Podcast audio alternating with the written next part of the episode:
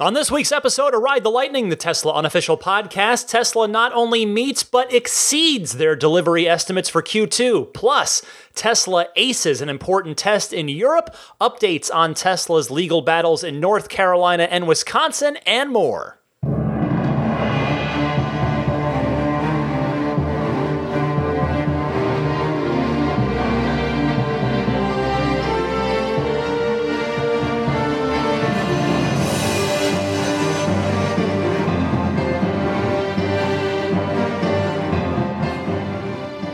Howdy, friends. Welcome to the 205th edition of Ride the Lightning, the weekly Tesla unofficial podcast. This one for July 7th, 2019. I'm Ryan McCaffrey, and I want to wish a happy 4th of July weekend to my United States listeners.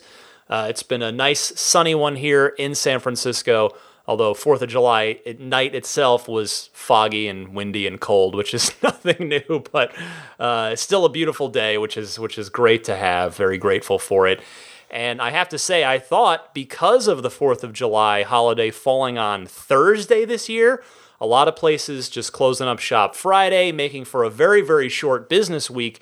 I thought, oh, you know, there there might not be a lot to talk about in the world of Tesla this week, but no such no such worry. I, it was all worry for naught because uh, as I've learned in almost four years of doing this podcast now, there is almost never a dull week in the world of Tesla. And sure enough, there was plenty to talk about uh, this week. Most of it good.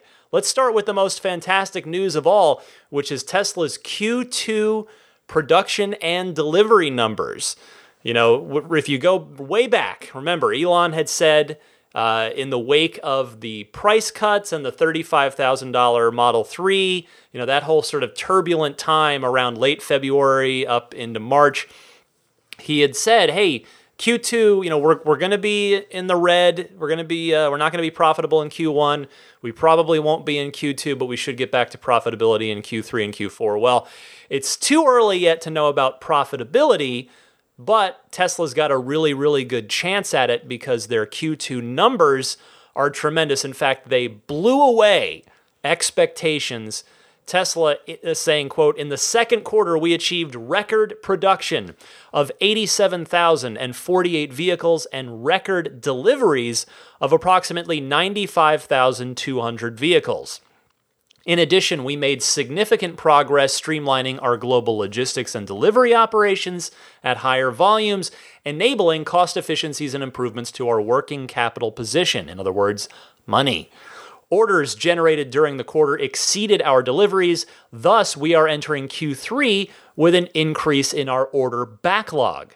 We believe we are well positioned to continue growing total production and deliveries in Q3 customer vehicles in transit at the end of the quarter were over 7,400. Due to the order to VIN matching process we described in our Q1 2019 shareholder letter, which we extended to Model S and Model X in Q2 to improve process efficiency, this metric has become less relevant as a result, we do not plan to disclose the customer vehicles in transit metric going forward. So that was the extent of Tesla's statement. Now, the breakdown of the deliveries 17,650 of them are Model S's and Model X's. That's combined, not each. So that's about 18% of the Q2 cars. The rest of them, the other 82%, Model 3s, it's 77,550 Model 3s. Well, uh, no surprise on the mix itself that, you know, basically four to one ratio there and now, as I mentioned, now we wait and see if indeed Tesla will end up in the black for Q2. We probably won't know that until the day of the earnings report, which is likely to be in early August or about one month from now if history holds. And I have to say, I'm looking at the calendar and we've got a family vacation coming up around that time. and I'm just looking, going, I know those, it's going to happen. The earnings call is going to happen during the week I'm gone. I just know it. But I'll worry about that later if it, if indeed it comes to fruition. But yes, uh, it would appear that Tesla's got a very, very good chance of being profitable this quarter, heading into, by the way, what should be a pretty strong Q3 and Q4 because Model 3 production not only continues to inch upwards in Fremont, as far as you know those weekly production numbers, but in Q3, Q4, you've also got Gigafactory 3 come due to come online in Shanghai and begin producing cars. And production and delivery logistics continue to improve, which you, you heard Tesla note in their report there. And also, if you remember last week, when Elon Musk said that he was spending his birthday working on how to make those logistics better. So he is tackling the problem head on. It is clearly a focus for them to try and improve that those efficiencies and thus deliver more cars and make more money. Also, Tesla was profitable in Q3 and Q4 last year, which doesn't guarantee anything, but it certainly bodes well heading in, you know, eventually towards the holiday season. And uh, Q4 will be the very end, the final, final, very end of any tax credit, any federal tax credit whatsoever here in the United States. Again, barring any legislative action that takes place. It's, you know, whether between now and then or at some point in the future to reinstate it. But we have to assume for now that the, the program will remain as is, and thus uh, Tesla will be able to say to prospective buyers in Q4, hey, this is your last chance to get any kind of federal tax incentive on, on our cars at all. So jump in, now's the time. But, um, you know, I think the difference this year. You know, Q3 and Q4 both profitable last year. It took a major push in Q3 and they got there and then they were able to get there again in Q4 of 2018. But to me, the difference, the key difference this year, aside from that stuff I mentioned, is the existence of the standard range plus model. Now, pardon me if I'm repeating myself from a previous show here, but I personally believe that we haven't even really started to see the tremendous positive effect that the standard range plus variant is going to have on the bottom line for Tesla in the second half of this year and certainly well into the future. Because as I think I've mentioned on the podcast before, I've had a couple of coworkers buy standard range plus models already. And the cars have only been out for those cars have only been around for a quarter. And I've already got just, you know, I know it's I know it's a just my little bubble, but two coworkers buying them and I think when you just kind of look at it, you just take a look at it, and it's like, well, when word gets around, since Tesla doesn't advertise, so word will have to kind of organically get around that, hey, Tesla's got a $40,000 car that's actually really good value, 240 miles of range, mostly the same interior as the higher uh, priced trims. You know, it's the, the vegan leather seats, not cloth. You remember the standard the standard range was originally set to have cloth seats, and then it just never happened. So you know, you've got the same nice seats that you do in the higher version, higher trim of the car. Uh, basic autopilot is included in the standard range plus. So this the, the SR plus is such a tremendous value that again, I, I just think as word gets around people are just going to be buying the heck out of standard range plus cars, or they might look at them and then end up maybe upgrading and buying a long range car. And either way, they're going to get into a Tesla and, and having that $40,000 version that's actually good, that's actually desirable, and not just a way to get you to look at the more expensive models. I just see, I think we're going to see a huge uh, ripple effect there as time goes on. Uh, anyway, Take note of that last item from Tesla, by the way 7,400 cars in transit, and those cars will be counted in Q3, which starts now. So that's a good start for this quarter. 7,400 cars is a lot, but uh, that is evidently the last time that we're ever going to officially hear about the number of cars in transit at the end of the quarter, as Tesla says they no longer intend to report that figure? Well, uh, I guess it's one of those things. It kind of like the reservation numbers for Model 3 and for that matter order numbers for Model Y where Tesla must feel that that the number if they were to give it out would be used against them in some form or another. You know, I mean, hey, the shorts who, by the way, got uh, they felt the pain on uh, when Tesla's stock popped big time after they they really beat those delivery estimates. But you know, the shorts, the fudsters, those people, those folks are going to take any number, any number that Tesla puts out and try and spin it against Tesla in a negative way. So I guess I can't necessarily blame Tesla for not disclosing that anymore. I mean, I think in general, more transparency is better. But if if that transparency is just going to be used in a in a evil way, then okay, sure, I, I'm I'm on board with them not disclosing it. Um, and although that aside, not to just make it all about shorts and fudsters, I guess if I try to think about it outside of that, it still does make sense in a way because the fact of the matter is Tesla will always they'll always have a certain number of cars in transit at the end of every quarter. So you might as well just eliminate that metric from the discussion each quarter because it's just always there. So there's not necessarily, it, it doesn't really vary quarter to quarter. It's not there some quarters and not there some others. So, um, on the topic, by the way, of these record earnings, or pardon me, not record, hopefully record earnings when we get there, but record production and deliveries. Let me go now to a call from Saranj in the North Bay here in California who wants to talk about the Model S and Model X portion of those delivery numbers. Saranj, you're on the air. Hi, Ryan. It's Saranj from the North Bay. With Tesla achieving new delivery and production records, I wanted to ask you whether you believe part of these record sales can be attributed to the Raven update for the Model S and X. Do you think that this surge in sales is partially from existing owners upgrading to the new Raven cars? And if so, do you believe that when the fully refreshed Model S and X do come out, that will lead to an even greater record sales quarter? Thank you.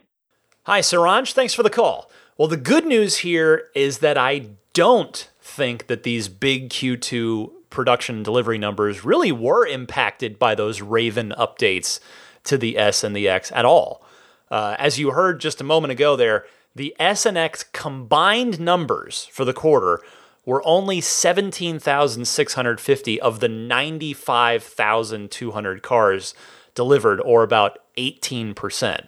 Although it is worth noting, I suppose, that Raven cars were only started to get delivered to customers at the very end of May, or roughly halfway through the quarter. But still, those overall numbers of SX versus 3 to me they suggest that the the major Q2 success here uh, is not a one-time bump from the Raven refresh. I think we'd see the S and X uh, mix be a lot higher in that overall number if that had been the case. Now, I do think a full-blown S and or X refresh will definitely generate a ton of existing owners to upgrade. I think that will totally happen. Now, whether it's enough to make for an all-time record quarter for Tesla when when combined with Model 3 sales whenever that time comes around remains to be seen, but yeah, I think there's an extremely good chance because we've seen time and again over the years that that Tesla owners uh, they love the the cars as tech and they will upgrade that tech if presented with a, a really big reason to do so a lot of the original Tesla owners, particularly like the P85 owners, upgraded to P85D when that was just such a massive step forward. A lot of them upgraded to P100D. Uh, Autopilot 1 uh, necessitated, well, not inspired, I should say, a lot of upgrades from existing owners, as did uh, Autopilot 2 when that rolled around. So, yeah, I think if there is a, a major redesign, a major, major update of S uh, and possibly X as well. That that could definitely drive some serious upgrades. Next up this week, Model 3 getting the top European crash test rating. Uh, this summary comes via Wired magazine. They write in a new round of testing, the European New Car Assessment Program, or Euro N- uh, NCAP, was awarded the Model 3 its highest rating of five stars. In crash testing, the Model 3 posted a 96% score for how it protects adults. It got an 86 for keeping kids safe and 74 for how it treats, quote, vulnerable road users like pedestrians. And apparently, that last test, Wired notes, involves firing what looks like a half bowling ball intended to simulate a pedestrian's head into the windshield at 25 miles per hour, then examining how the vehicle absorbs the energy of the impact. Anyway, uh, as Wired continues, what stands out in the new European results is not just that the Model 3 can take a beating, but that it can avoid one. Of the six cars that earned five stars, the Model 3 is the only one with a safety assist score over 80%. It got a 94% in that category. It is among the highest scores ever seen on a test in that category. Quote, its collision avoidance assist system is first class, says Matthew Avery, the director of research uh, and a Euro NC, uh, NCAP board member, said in a statement. So thank you, Wired, for that report. Now, this comes, uh, thankfully, as no surprise after the US government not too long ago rated the Model 3 as the safest car it had ever tested. But let me be clear here it's not for me, an American, to underreport or to, uh, you know, underrepresent the significance of this result. This is a huge deal for Europe. I mean, this is awesome to see the Model 3 get such great results in its crash testing in Europe. And because here's the thing there's no doubt in my mind that a lot of potential customers in Europe who are now going to hear about this in some way, some form, whether in the media or through friends or, or what have you. And those, there are a lot of people that will now consider a Tesla in Europe where maybe they were, wouldn't have before. Maybe they weren't and didn't plan to. You know, there's, there's just no doubt scores of potential customers who they probably would either didn't hear about the US government's awesome crash test ratings for Model 3 or they maybe just didn't quite care or didn't quite put as much faith or value in it. But now, with European, uh, with with the NCAP reaching this basically the same conclusions that the U.S. did, that is simply going to promote positive awareness of the Model 3 and of Tesla in general in Europe. So great stuff right there. Speaking of Europe, here's a bit of a strange story. A new law has been passed requiring all future Teslas and indeed all future electric vehicles, which, by the way, in European countries that are banning combustion engine vehicles in the next decade or so, that's going to mean effectively all new cars, not just EVs, because all new cars will be EVs. Uh, the new law will require EVs to emit noises in order to help pedestrian safety. Sounds fine so far, right? Okay. Here's the report from Tesla Teslarati. A new EU rule coming into force on Monday requires electric vehicles to be equipped with a pedestrian noisemaker. The new regulations follow concerns that low emission vehicles, such as battery electric cars, are simply too quiet for the road, making them a risk for pedestrians, cyclists, and visually impaired individuals, among others. According to the new ruling, a car's acoustic vehicle alert system must be engaged when reversing or traveling below 12 miles per hour, or which is 19 kilometers an hour. In its ruling, the EU noted that vehicles usually back up or travel at low speeds in areas that are near people, such as city streets or crosswalks, though the new regulations uh, do allow drivers to deactivate their vehicle's pedestrian noisemakers as necessary. By 2021, the EU noted that all electric vehicles, not just new models coming to the market, must be equipped with an acoustic vehicle alert system. Again, so far so good, right? This sounds a lot like the law that was passed here in the United States, huh? So far.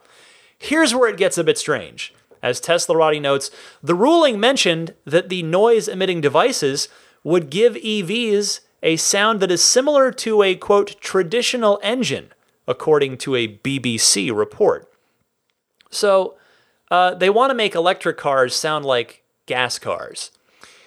And my question is this Do you really want a crowded downtown European metropolis, a hub, like a London or a Paris to sound like a bunch of internal combustion engine cars because that's where the noise is all going to be concentrated, seeing as how the noise emitters only come on at low speeds.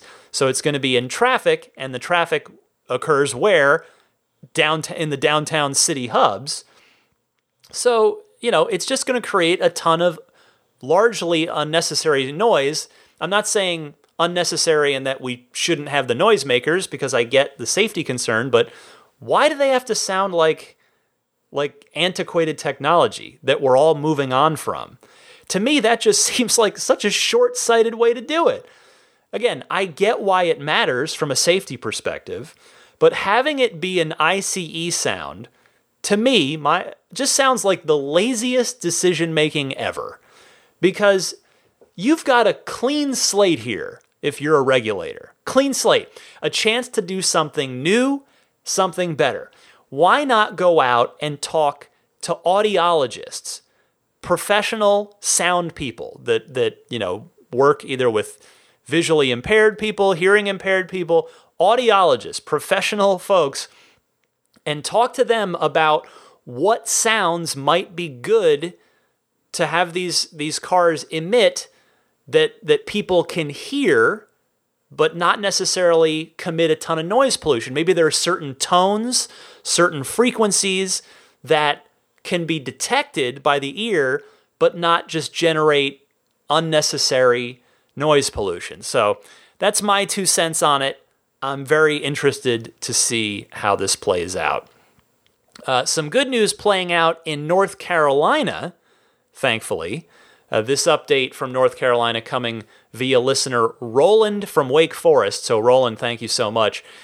The Tesla owners, North Carolina, uh, the Triangle specifically, the uh, you know the Durham Triangle there, the Tech Triangle, they sent out a post to their members saying Thank you to all that called, emailed, and sent letters to your representatives. It certainly had an impact bringing awareness, as many were not aware of the true impact the language in the bills had. So, again, North Carolina had it on the table here to uh, ban Tesla. Tesla and NCADA, North Carolina Automobile Dealers Association, went into negotiations recently, and the awareness and feedback from legislators helped with those negotiations. An agreement of new language was arrived at that would not significantly impact Tesla, and both NCADA and Tesla endorsed it. The amended bill passed the North Carolina House and Senate this week and is on its way for signature from the governor. You don't need to do anything additional. Tesla is happy with the negotiated language and will not be prevented from doing business in the state. The basic outcome of the agreement so here's the nitty gritty. In the state of North Carolina, Tesla will not be restricted in the opening of service centers. Tesla will not be restricted in the opening of galleries, in other words, the mall stores. And Tesla will not be restricted in opening up to six sales locations. So uh, they they conclude by noting, thanks to all the uh, all for the awareness that was brought to this, you made an impact that really helped the negotiations. So uh, thank you again, Roland, for that, and to the North Carolina Tesla Owners Group for banding together and, and helping make a difference there. And really, that's why I love doing regional stories like this in the world of Tesla. And I love to encourage people to, as I always say, politely and respectfully make your voices heard with lawmakers when opportunities to influence legislation come up like this because it absolutely can make a difference. You know, the real work for sure happens as a as a grassroots effort, you know, state and local level, but hey, if I can help use my little megaphone here on this podcast to help get the word out and maybe get a few more people involved, I am more than happy to do that. But yeah, this is just fantastic news for Tesla owners, both present and future Tesla owners, because Tesla, as you heard there, can now open as many service centers as they want, make sure that North Carolina Tesla owners are well cared for, and they can open as many galleries as they want. Again, those are the ones that tend to be in uh, like shopping malls. And hey, okay, so they they are capped at six full blown sales locations, which you know should probably work out all right, considering that Tesla's kind of moved away from that to a degree anyway. But even still, six in North Carolina is probably a fair number to work with for now, given the major population centers in the state. So, good news there out of North Carolina. Not quite as good news out of Wisconsin. The final, I hate to end on a, on a bit of a sour note, but this is the, the final story I've got to share this week. So, last week I told you the admittedly strange story of Wisconsin putting a measure to go ahead and allow Tesla to sell directly to consumers.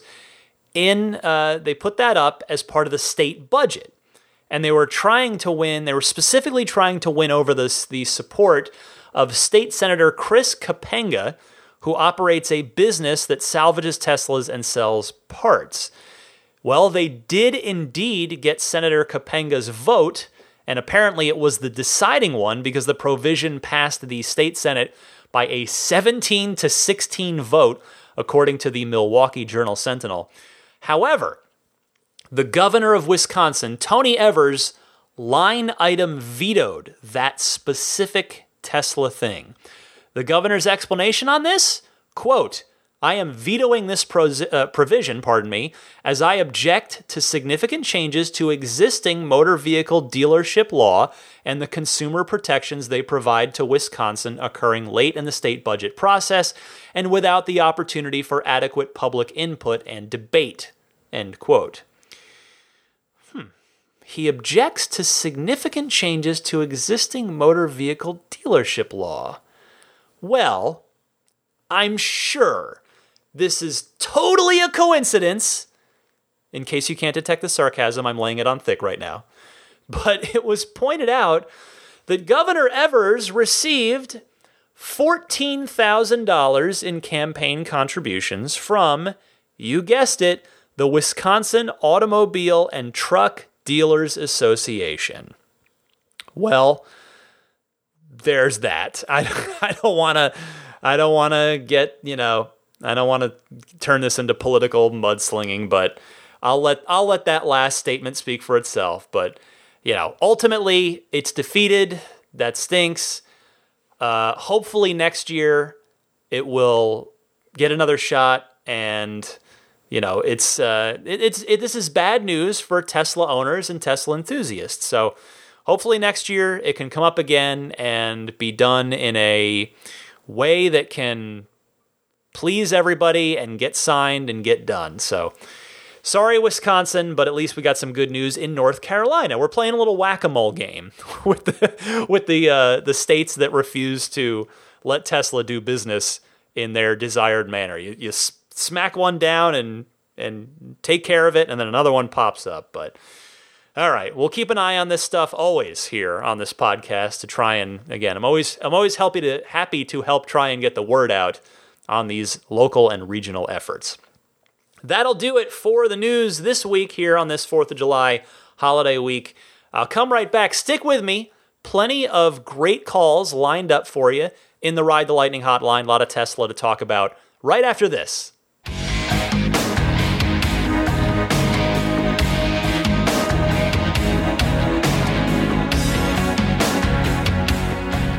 Before I get going with the Ride the Lightning hotline, a couple of quick housekeeping notes. Don't forget abstractocean.com offering that 15% discount for new customers. The coupon code RTL podcast at checkout after you've got everything in your cart. Uh, they've got reminder they've got a ton of Tesla accessories. They mentioned sending a note that they're top sellers for you know if you're kind of curious what's everybody buying, what's what's Abstract Ocean got vinyl everything, the, the console wraps, but also the logos, the door handles, uh, the charge port. You can get a wrap for that. So, uh, all kinds of stuff there if you want to customize the interior and exterior of your car a little bit. Also, lighting, the puddle light kits. If you're not familiar, you can uh, very easily swap out the light on the bottom of your door when your doors are open. It shines a light down. You can swap that out with a kit from Abstract Ocean to do the Tesla T logo. It'll project that onto the ground like the bat signal, or you could do the Model 3 logo or S or X. So uh, you could check that out. Also, tempered glass screen protectors, as well as trays custom made for the Model 3 center console. So if you need, if you want to put, put uh, coins in there, a lot of people like to have have some quarters in for parking meters or whatnot. They sell those as well. So get everything in your cart and then RTL podcast, all one word, at checkout for that 15% discount. All right. So for the Ride the Lightning hotline, your time to shine, your comments, questions, discussion topics, the uh, all the extra calls that I can't get to in the course of a week end up going into a monthly bonus episode for uh, the bonus bonus episode tier on up on my Patreon. And there's a new one up for July. I always try to post them at the beginning of the month. So the topics this month, I'll just uh, let you know if you're interested in checking that out. Next gen Tesla drivetrain, a possible Model 4, the backseat manual door releases for Model 3, that's been a topic here uh, Bluetooth audio issues, referrals on Model Y, etc., etc. Callers this month, just want to shout these people out because uh, if you're if if I did use your call and you're not with me on Patreon, I will still happily give you a, a download code so you can listen to that episode and hear yourself because I don't want I don't want to put you behind a paywall when you were kind enough to call in. Rich from Seattle, Lawton from Chicago, Jay from LA, Daryl from San Antonio, Matt from Raleigh, Curtis from San Francisco, Travis from Oceanside, Mike from Boston, Dennis from Southern Oregon, Steve from Ocean Springs, Mike from Maryland, John from Germany, Bill from Virginia, Rex from Alameda, Brian from Minneapolis, and Julie from Montreal. So uh, check that out if you are with me on Patreon. All right, let's get to the calls now. Uh, let me start with actually, I'll tell you real quick. If you want to participate, please do so. You can either email a f- uh, recorded file using your smartphone's built in voice recorder, send that to me at teslapodcast at gmail.com, or call and leave a message on the Ride the Lightning hotline. It's toll free and it's 1 888 989 8752. That's the number to dial 1 989 TSLA. Uh, however, you call in, please try to keep it to 90 seconds or less. And hey, if you know someone special with an upcoming birthday, anniversary, graduation, or some other special occasion, you can give them a unique gift of recorded voices from friends and family telling them why they're special. The recordings can be podcasted or put onto a keepsake. If you want to learn more, visit lifeonrecord.com. Luke from Colorado is up first to talk about the Tesla network with a specific purpose in mind. Luke, go ahead. Hi, Ryan. This is Luke from Colorado. I love the show. I was wondering, with all this talk of Tesla Network uh, coming up in 2020, do you think Tesla Network and just autonomous in general will have a great impact on disabled people that are not able to drive due to their impairments? Or do you think that Tesla will deny them ability to buy the cars and they will just rely on Tesla Network on their own? Just because I've noticed a lot of people in my my circle who are disabled are having difficulties realizing they might not be able to get the dream car they want due to their ailments. Just wanted to know your opinion on this. Thank you. Bye. Hi, Luke. Well, I confess that I'm a bit out of my depth here, but I imagine that the decision wouldn't fall to Tesla. As far as I know, because this was my experience, you have to show a valid driver's license and proof of insurance before you can purchase a Tesla, as I imagine you'd have to do with any new car.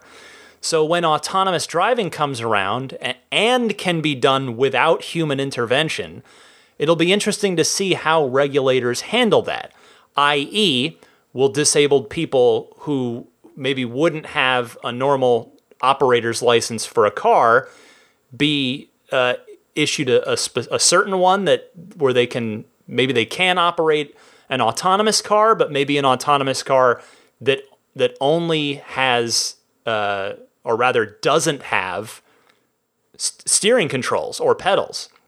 In other words, full level five. You know, will they even would they would the government even grant an operator's license for an autonomous car that still has a wheel and pedals? I'm not sure. Um, I'm again, I'm far from an authority on this, but on this topic, let's hear from someone who would be impacted by this. Grant from Vancouver, British Columbia, in Canada. Grant, go ahead. Yeah, hi Ryan. Uh, Grant here from Vancouver, BC, Canada. Just wondering if you might know if, if Tesla has a legislative or regulatory team working with uh, uh, US DOT or Transport Canada on advancing the regulations to support full self driving. I was really encouraged by what I saw with uh, Autonomous Day and the advances Tesla's making. Just wondering if maybe the regulatory agencies are not keeping pace with the uh, technology. Um, it's really important. Uh, there's a huge market, obviously, with the robotaxis, uh, but also, um, I'm you know I'm visually impaired. Lost my license, my and my sight in 2014, and uh, really encouraged by the fact that a car might, my own car, might actually take me to work again one day.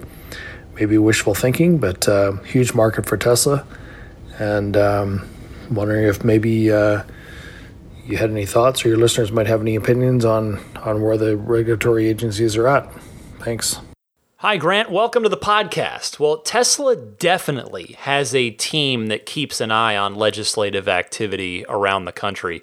And every time one of these state specific issues pops up, uh, like a state threatening to ban the sales of cars directly to consumers, or maybe the opposite, they're considering allowing it where it had previously not been. I mean, hey, I did two stories on that just this week. But anyway, Tesla does have people that will go in and they'll help organize and rally grassroots support and help petition lawmakers. And by the way, you can bet to your to your question, the Tesla is absolutely on top of regulatory agencies with regard to keeping them uh, up to speed on autopilot and full self driving. I mean, you heard Elon in the, I think it was the shareholder meeting. He, he said self driving, autopilot, full self driving is at the very top of Tesla's internal priority list.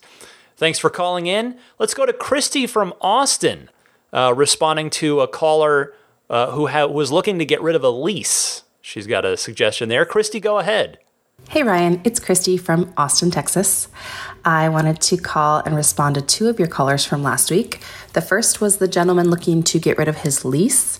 I had great success using the website Swap a Lease, just like it sounds. I was able to get rid of our Model S lease so that we could take on a Model X instead. And it was a really painless process. They do all of the um, actual transfer with the leasing company and all the kind of legal paperwork, and you just pay a fee. Uh, we were able to get rid of our S in like two weeks, which was pretty quick, if you ask me. Um, so, yeah, Swap a Lease is a great place to try and do that if you're looking to get into a newer Tesla.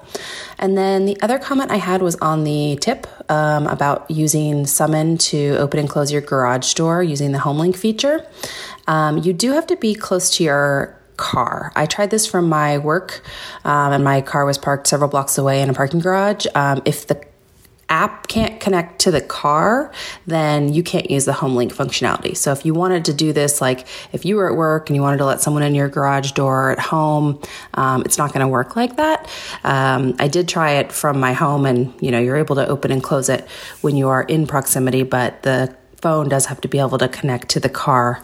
Um, the other thing too is I had multiple garage doors set up on my HomeLink, and when you do that, it just automatically went to one of them. I'm not sure if it chooses the last one that you used or the first one you set up, but um, it opened our larger garage door. Um, so just another little thing, maybe more functionality is able to be built into the app later on. But, anyways, thanks for the podcast. Talk to you soon. Bye.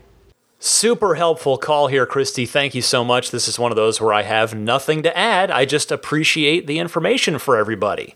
Next up, a caller that did not identify himself, but takes issue with something I said with regard to cleaning the seats in the Tesla. So go ahead, anonymous caller. Hey, I'm calling about the advice you gave last week regarding cleaning the seats. I think you mentioned in the owner's manual about using isopropyl alcohol I went to the owner's manual and never saw that. I'm seeing white spills as soon as possible with warm water and non-detergent soap. And another section says using solvents including alcohol, bleach, citrus, or blah blah blah, can cause component or cause uh, damage. So I'm not sure if you are uh, trying to peddle it, but I'm kidding. Uh, I think this just might be a mistake, or maybe I'm reading a different owner's manual. Anyway, great show, and uh, let me know. Thanks. Well, sure enough, sir, you are correct. It turns out that the manual has been revised and no longer says that. Here's an exact quote from a previous version of the Model X owner's manual. And of course, the X uses the same white synthetic seat material that the S and the 3 do. Quote, for difficult stains on ultra white seats, use isopropyl alcohol, then wipe with a damp cloth. After cleaning, allow the seats to air dry. End quote. So it did. It used to say that. Doesn't say it anymore in the X manual or S or three. So I suppose that I should ditch my isopropyl wipes and maybe just use the baby wipes, which is what I've been doing after the isopropyl wipes as a way to, to clean off any excess alcohol and any excess alcohol little odor to it as well. So uh, thank you for calling in with that and, and making me look that up and figure it out. I hope hopefully now that clears it up for both of us. Ron from Nashville, a frequent caller, our friend Ron is up next, responding to Nick from episode 203 about his home charging options. Go ahead, Ron. Hey, Ryan, Ron from Nashville, calling about a a bit calling to in response to Nick's call, episode 203 about home charging options and getting ready for an EV. So, uh, I mean, as you know, we had um, uh, a Leaf before our Teslas, and with our Teslas, we've had we've used everything from a 110 to a 240 to um, my Blink charging unit with the adapter for the Tesla, and now the Tesla wall unit that we got uh, when we referred for the new uh, Model S. So, um, with that said, I think sending Nick to talk to a Tesla sales rep, the only caveat with that would be they may recommend the wall unit, and a lot of people spend the money on that when they don't need to. If they just get use a 240, um, that's sufficient in my opinion for the Model 3. So that would be my only caveat on um, on the, the charging. Um, anyway, love the show. Uh, take care. Bye. Well, Ron, you might be right, but I've got to have faith that Tesla is going to take the time with him or with any customer to guide them through all of the available options and find one that makes the most sense for each person, whether that ends up being Tesla's own wall connector or something else. But nevertheless, point taken. Thank you, Ron. Always appreciate your calls. Another regular, Rich from Seattle. Let's go up there. Rich is on a road trip and wants to uh, talk about his supercharging situation. Rich, go ahead. Hi, Ryan. Rich Tong from Seattle here. How you doing? Love your show as usual. I have a quick question, maybe for the experienced travelers. Uh, we're headed from Seattle down to the Bay Area, and uh, maybe we can get the chance to see Ryan. But um, in looking at it, it looks like it's pretty hard to get from Eugene in Oregon, the Crater Lake, and then the Lassen, and then down again. The superchargers don't seem super well laid out. And looking on a better route plan, it looks pretty tough. So I'm just wondering if anyone else has any suggestions about fill-up strategies. We're bringing our Model X down, um, a 100D, and our Model 3 Performance as well, if that's uh, some hint. Anyway, any help appreciated. Bye. Well, Rich, while I do want to be careful not to turn the Ride the Lightning hotline into uh, a, a travel advice for everybody, I definitely do want to give you a constructive and hopefully useful answer.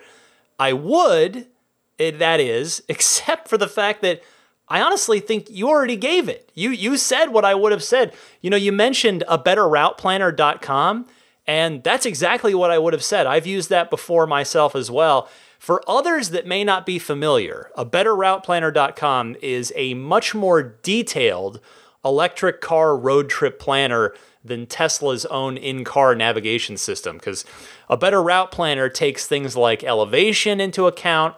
You put in exactly which model Tesla you have, uh, and and it so it knows you know if you've got like in my case the 20 inch wheels and the and the long range battery, the performance model So it's able to factor all that in. It you know it'll know your your general average watt hours per mile, your efficiency. So it's a really really useful uh, tool, I think. And it's also got stuff like details on various level two chargers along the way. So I would highly recommend that everybody give it a look sometime. Rich, I'm sorry to have not give you kind of a, a better, more productive answer than maybe that you might have been really looking for, but uh, I am glad you mentioned a better route planner because I think it is useful for everybody else out there in the audience. Let me go now to Lenny in Maine, who had a very uh, interesting experience buying his Tesla. Lenny, go ahead.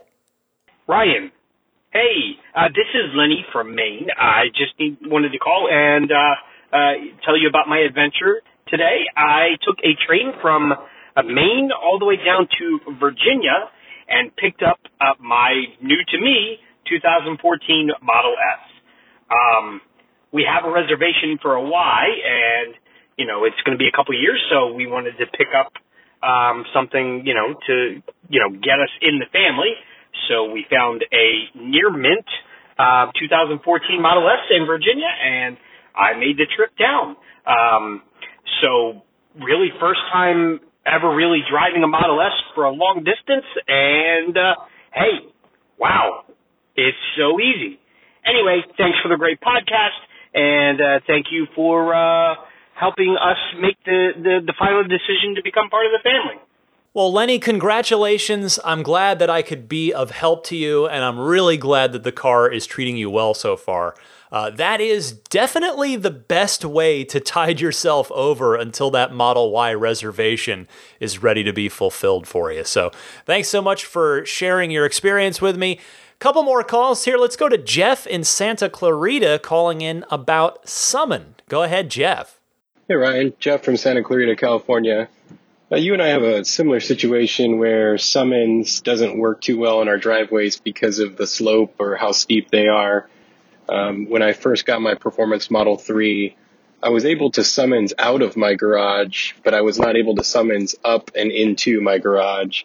I tried it recently and it worked fine. I've tried it again a few more times and it seemed to work perfectly. So I wanted to have other people test it and try it out, see if Summons has updated since maybe one of the latest software updates.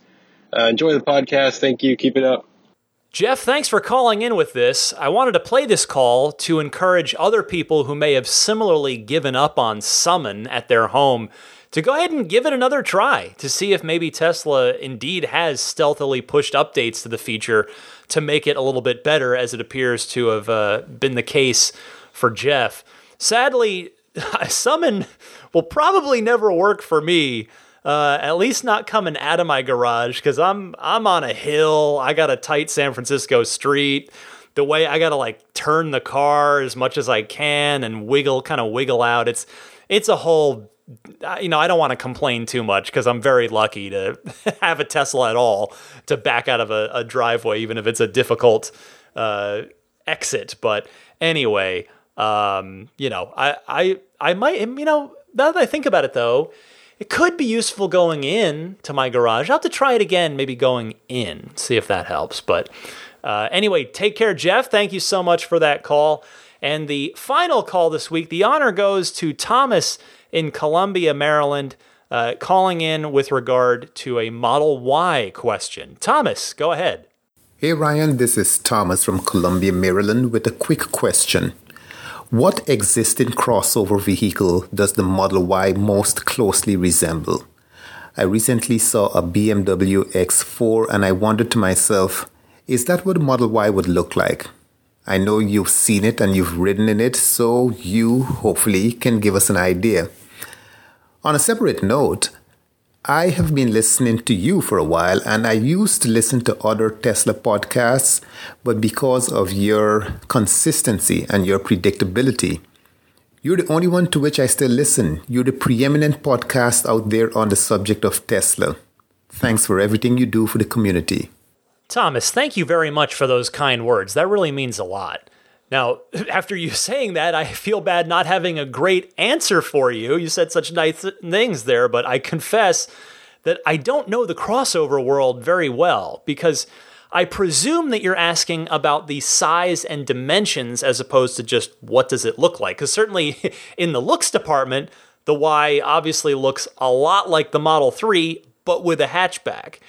Unfortunately, with regard to its its size and its cargo dimensions and its exterior dimensions, all Tesla has released so far is one cargo dimension figure, the maximum of uh, 66 cubic feet of cargo space. But what I can tell you is that the Model Y is based off of the same platform as the Model 3, so it should be the same length and width as the Model 3. It'll be taller, a decent bit taller actually. It uses the same tires and wheels, we know that for sure, but I have to say I'm just not sure how it compares to other crossovers with regard to those exterior dimensions, which we just don't know the exact specifications of. So, hope that helped a little bit. I know it probably wasn't exactly what you were looking for, but we'll have to wait a little while to learn that information about the Model Y. But thanks, Thomas, for calling in. Thanks to all of you who called in again. And again, I uh, strongly encourage you to call in if you feel so inclined. Be part of the podcast here. Send in your Tesla questions, comments, discussion topics. I told you how at the top of this segment. So keep those calls a coming, and we'll get to them again next week. Be right back with uh, the update on what I've been doing with my car, as well as a pro tip of the week. And then we'll get on out of here right after this.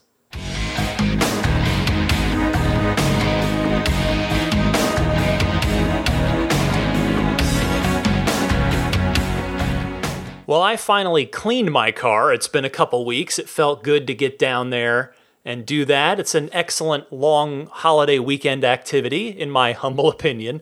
I have to say, I love doing it. I do love cleaning my car. It's it's almost therapeutic for me. It honestly makes me feel good to do it. And I have to say as well, I'm so so glad that Immaculate Reflections ceramic coated my wheels as well as, of course, the rest of the car. It's just part of the package that he does.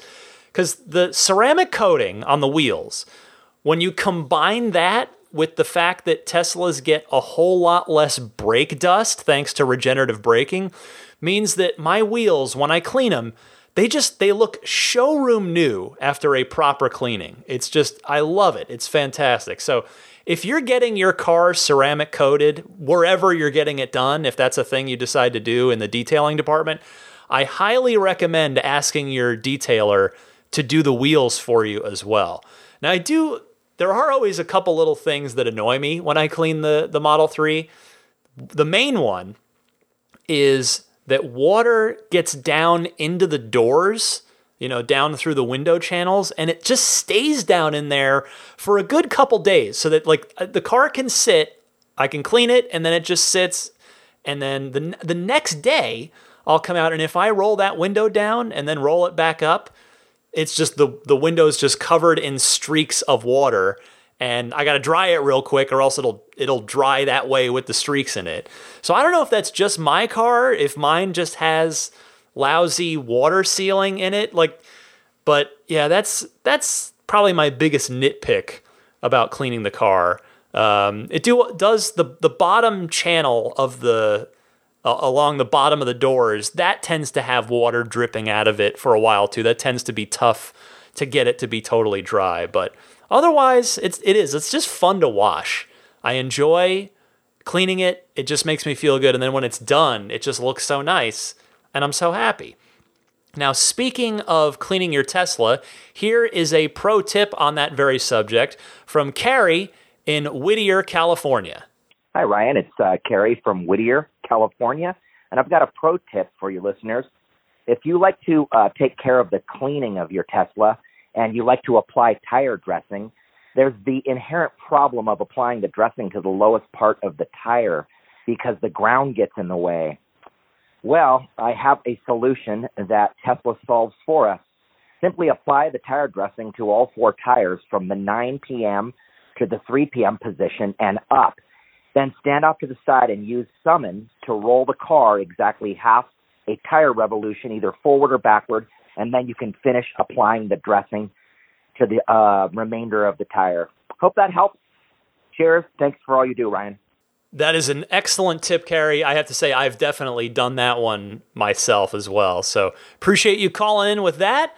And that brings us just about to the end of another podcast. I want to mention a few things that may be of use to you. First, uh, Jeda, they've got a new product. So there's the wireless charging pad for your Qi compatible wireless uh, charging phone. You know, most of the new iPhones, most of the new Androids will do that now. And again, it's uh, the the new version of it that they're selling now is launch proof. You can stomp it in a performance Model 3 and the phone will not go flying, which is great. So um, I definitely recommend that. I've had a good experience with mine. So their new product, which they'd sent me one to test out, uh, like a prototype, and then had to send it back, and they are they are kindly going to be sending me one. So disclosure, they're they're kindly sending one over. But I can tell you, based on my experience from the prototype, that I think it's uh, it's reasonably useful. So it's a USB hub, and you might think, well, what's special about that? Uh, so what's cool about this one is that it fits flush against the back wall of the center console, so that it basically um, a looks stock, it looks factory, which as you guys know, I love that. But what's really neat about it is it's got a couple of USB, regular USB ports, and then it's got two USB C ports on it. And there is a sort of a dummy door that's it's like it's a little panel that's held on by like these light little magnets. So if you press on it, that's how you can get the panel off, but it just it looks flush. And behind that magnetized door panel is another USB port where that's where you can put your Sentry mode USB stick so that if someone did break into your car, which hopefully will not happen, and someone were to dig in there going, "Oh, I'm just going to take this, take the guy's USB, take this person's USB thing out so they don't have the footage of it," then uh, it's it's not that it's impossible to get at, but the person's going to reach around in there and they're not going to find a USB stick because it's hidden behind this compartment. So um, that's what I think is most useful about it. It's $79 for this, but again, you know, it's one of those things where you buy it once and you'll never buy it again for the life of the car. Uh, so I I would say if you want to grab one, go for it. Two things. One, same thing where uh, I don't have a discount code. Hold that thought for a second. But uh, if you would be kind enough to use my referral link, they throw me a couple bucks on a referral if you buy one with my link. So if you want either the wireless charging pad and or the USB hub, please use this link getjeda.com. that's G E T J E D A Getjeda.com slash R E F slash eight.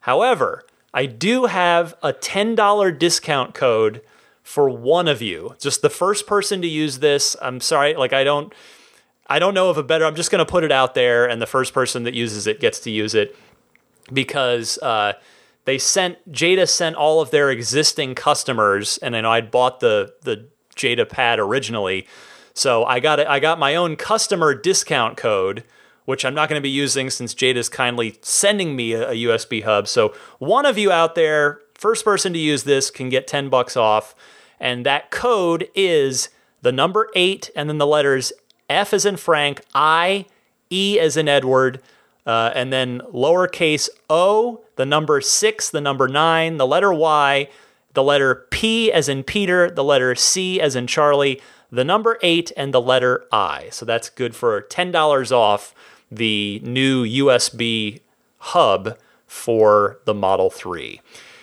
Uh, sorry, that was a long plug, but a lot of information to get in there. Uh, you can email me anytime, teslapodcast at gmail.com. You can tweet me at DMC underscore Ryan. That is also my Instagram uh, handle, DMC underscore Ryan. And, ah, Immaculate Reflections, detailing work here in the Bay Area. I love Jeff. Uh, he has taken such great care of me and my car. So if you're taking delivery in the Bay Area or you're going to be nearby and with your car and you want to get it in and, and get it some serious detailing love, whether that's paint correction, paint protection film, uh, whether it's a just a good old clay bar wash and wax, like a deep, detailed cleaning uh, or ceramic coating, which I was talking about earlier. Immaculate Reflections can do all of that for you and work within your budget and your your wish list. So check him out at irdetailing.com. And a reminder that he's offering, Jeff there is offering a deal right now for listeners of this show $100 off any ceramic coating or paint protection film package. But if you do a full body paint protection film, it's $250 off. So again, irdetailing.com for more info there. Uh, Patreon. I am on Patreon if you see fit to support me there. There's early access at a certain tier. You move up, there's the extra monthly bonus episode as well as the early access. You move up from there, you get all that plus your name shouted out, etc., etc. It's how Patreon's set up. So if you're curious about any of that, you think, may I like this Ryan guy, maybe I want to support his efforts, you can learn more at my Patreon page, which is patreon.com slash Tesla podcast. And Patreon is spelled P-A-T-R-E-O-N. And that, I think, oh, I always forget this. If you have a chance, subscribe to the podcast because that means the show delivers itself to you every week and you don't have to go seek it out. It's totally free. There's no money changing hands there. Subscribing just means it delivers to you. You can do that on iTunes, Google Podcasts, or Stitcher, or TuneIn, which is in your Tesla. Remember, so you can you can get the uh, podcast in your car. Spotify. I'm also on YouTube, but again, it's no video. It's just the audio syndicating to YouTube. So check out the show however you best see fit for yourself. Okay, Patreon producers, the last call here. I can't let the show end without shouting out the wonderful folks who support me at the Patreon producer tier. Let me go back to front this time because I haven't done that in a while. So thank you so much for your support to the following people Charlie Gillespie, Aaron Appleby, Matthew Wright, John Cody, Chris Konesnik, Lambert Lee, Larry Lynch, Ron Lee, My Tesla Adventure, Rob Brewer, Tesla Owners Taiwan, Jeremy Harris, Josh, Jeremy, Daniel Grummer, Michael Waddle, Luxendary.com, and Steve Guberman, Joel Sapp, Lyle Austin, Bill Royko, Brian Hope, Jerry and Mary Smith, Gabriel Salays, David Nondahl, Eric Randolph, Luke A., Ulrich Lassa, David Vakil, Rome Strack, Peter Chalet, uh, Lawton from Chicago, Lars Hoffman, Marcus Mayenshine, Tim Hyde, Joe Edgel, Jason Chalukas, Robert Miracle, Michael Lester, Matthew Para, Logan Willis, Alexi Heft, Jonathan Wales, David Brander, George Cassiopo, Wolfgang Obergen, Pete White, and DJ Harbaugh. Thanks to all of you so, so much for your continued support. And thanks to all of you for listening. Just you listening means a lot. When I started this show, uh, again, it's been almost four years. I was thinking about this on the dog walk with Daisy today. The first episode got uh, it, it, it blew my expectations away. I just I had no expectations. Like, well, maybe like a hundred people find it. Like a thousand people downloaded the first ever episode, and now just about four years later, it's so far past that. And I got to interview Elon, and now I've got a Model Three, and it's just this ride. These first four years of doing this podcast has just been incredible. I think I'll I'll spare you any more for now. I think on the actual anniversary show which is whatever the sh- whatever the first show of August will be the four year anniversary. I'll probably reminisce a little bit more from there. Uh, but for now, I just want to say thank you to all of you who listen. Again, whether you know, I know a lot of you, maybe this is your fifth episode or sixth episode since you might have started at episode 200 with the Elon interview. Thanks for sticking with me. Thanks for giving this podcast a try. Or maybe some of you, I, I know there are plenty of you that, that this is your well, actually more than your 205th episode because I've done a couple of uh, like extra episodes. It's been again, it's been fun. I just appreciate your support. It really means a lot. Time is the most valuable commodity that we have, and that you would choose to spend an hour of it or more each and every week with me it uh, I the the the significance of that is not lost on me. So thank you all so much. So for a uh, hungry Daisy the Boxer puppy, it is her dinner time. I've got to get her fed. I'm Ryan McCaffrey. This was Ride the Lightning episode 205. I'll be back next week to talk more about the world of Tesla with you. Until then, happy electric motoring.